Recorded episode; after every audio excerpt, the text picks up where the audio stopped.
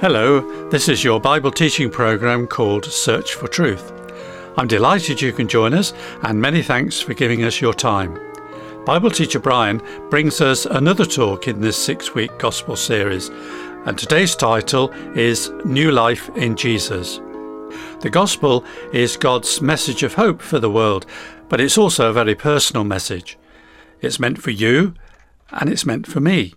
The problem is that if I receive God's message of hope for myself, that is, God's forgiveness for my sin, I cannot then pass on that forgiveness to anyone else. I only wish I could. I can only say uh, what Jesus Christ has done for me and you when he died on that cross and invite you to receive God's forgiveness for yourself. So, that's what we're about. If you haven't yet trusted in Christ, then please give God's good news your full attention as Brian presents it to us once more. Thanks, John. Yes, the other day, a woman in a group I was talking with said, I don't watch the evening news anymore. It's too depressing. I wouldn't sleep if I watched the horrors it goes into detail about so late in the evening. There was a general murmur of consent. We do seem to get bombarded by a relentless stream of all the problems in the world, in society, and in people's personal lives, and it can be very graphic. This lady has just had enough. She's now covering her ears and her eyes. It reminded me of an incident I'd been reading about some time back. Two men were in discussion, one of them an evangelist, and the other someone who might have described himself as being an agnostic. Why was he having trouble coming to faith? He said it was down to all the evil in the world. He had philosophical problems, he said, about the extent of evil, the origin of evil, and how the very presence of evil could be considered consistent with the existence of God, at least the kind of God he thought he understood from what he knew about the Bible. The evangelist was thoughtful for a moment, and then asked him what his take was on the evil he detected in his own heart. I think that personal approach, although direct, is better than the philosophical one, although there are some very clear answers to at least some of the skeptic's questions. One day, Mark, the Gospel writer, records Jesus Christ in dialogue with some of his followers. Jesus is speaking, and he says in Mark chapter 7 do you not understand that whatever goes into the man from outside cannot defile him? Because it doesn't go into his heart, but into his stomach, and is eliminated. That which proceeds out of the man, that is what defiles the man. From within, out of the heart of men, proceed the evil thoughts, fornications, thefts, murders, adulteries, deeds of coveting, and wickedness, as well as deceit, sensuality, envy, slander, pride, and foolishness. All these evil things proceed from within and defile the man. A moment's reflection shows that what Jesus was in effect saying was that the heart of the human problem is the problem of the human heart. The evil in my life, in society, starts out from inside of me and all other people who are in these terms just like me. No wonder the world is in a mess. When a newspaper posed the question once, What's wrong with the world? the Catholic thinker G.K. Chesterton reputedly wrote a brief letter in response to the editor. It was published. It said, Dear Sirs, I am. Sincerely yours, G.K. Chesterton. As Timothy Keller commented, that is the attitude of someone who has grasped the message of Jesus, and the message of Jesus as he spoke it plainly in Mark chapter 7 and verse 21. Whether he fully realized it or not, someone else who grasped Jesus' diagnosis of the human condition was Alexander Solzhenitsyn, who said, If only there were evil people somewhere insidiously committing evil deeds, and it were necessary only to separate them from the rest of us and destroy them. But the dividing line between good and evil cuts through the heart of every human being. And who is willing to destroy a piece of his own heart? Our own heart, indeed. That was Christ's point. And the Bible prophet Jeremiah had given an equally frank diagnosis in the Old Testament. In chapter 17 of his book and verse 9, Jeremiah writes, The heart is more deceitful than all else and is desperately sick. Who can understand it? The Bible, at that point, doesn't have in view the mere physical organ of our heart. It's not talking about the pump that sends blood around our body. The sense in that verse surely indicates that each human is corrupt, at least in God's sight, at the very core of his or her being.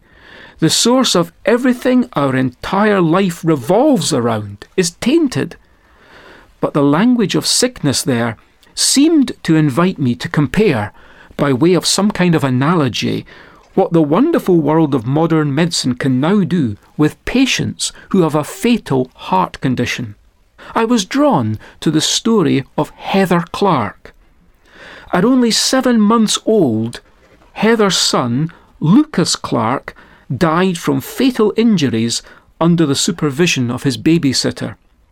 The case at the time of researching was under police investigation, but according to the newspaper The Daily Bulletin, detectives believed the babysitter's abusive boyfriend physically harmed Lucas when he wouldn't stop crying.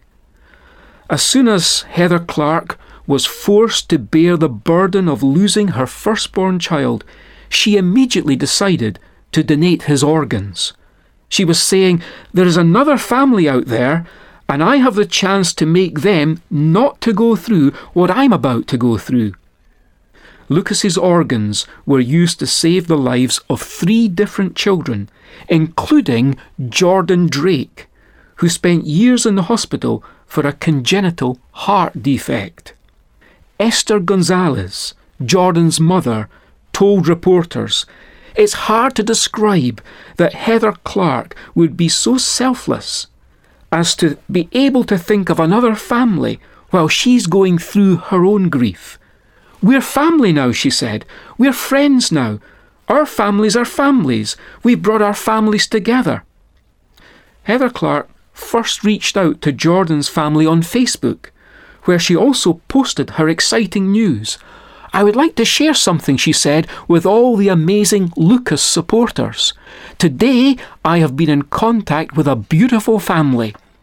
This beauty, she was referring to Jordan, is the girl who has Lucas's heart beating within her.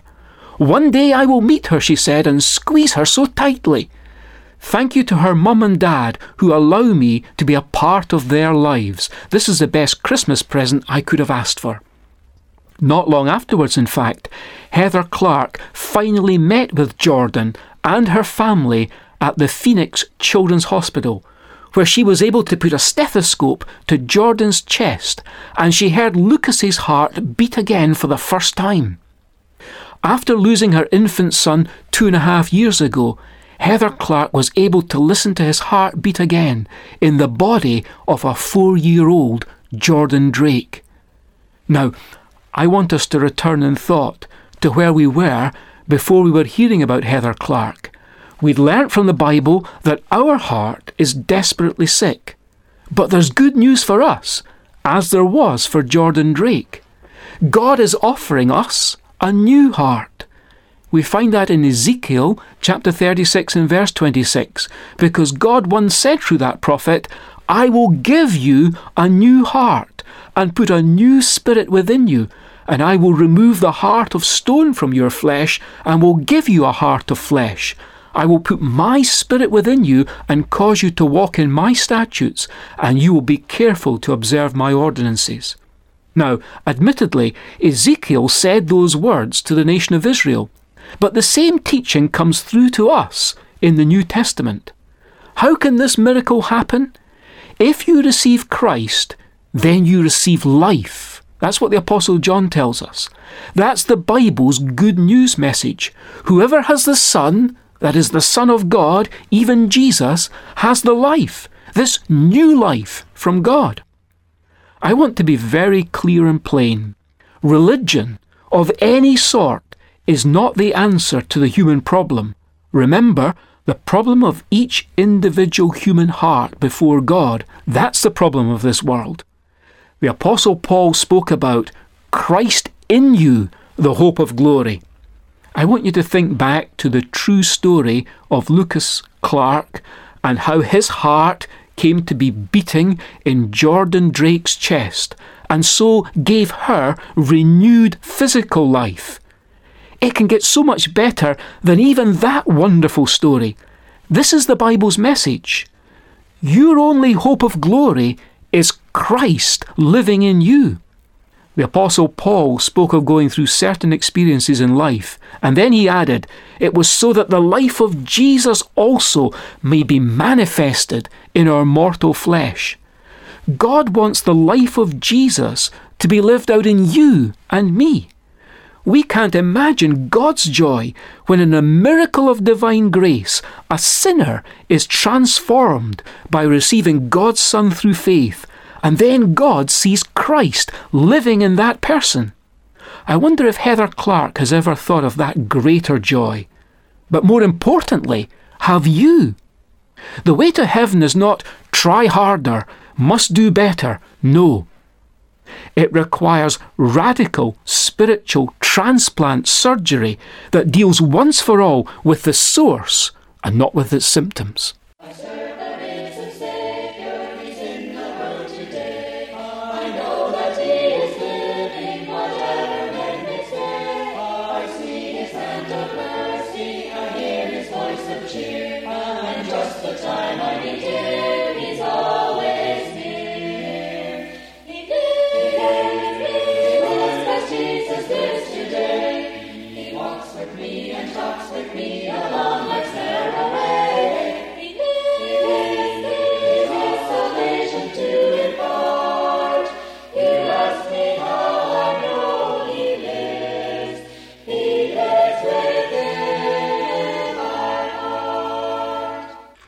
Thanks, Brian, for giving us the wonderful gospel message once again. Now, if there's a comment or question you have after listening today, do get in touch, and I'll be giving you the contact details shortly if you've a pen and paper to hand. And the uh, six talks in this series, along with some more, are all available in booklet form by asking for the title Really Good News for Today. You can do this by email or by post, and here's the address. Search for Truth, Hayes Press, The Barn, Flaxlands, Royal Wootton Bassett, Swindon, SN4 8DY, UK. Our email address is sft at churchesofgod.info.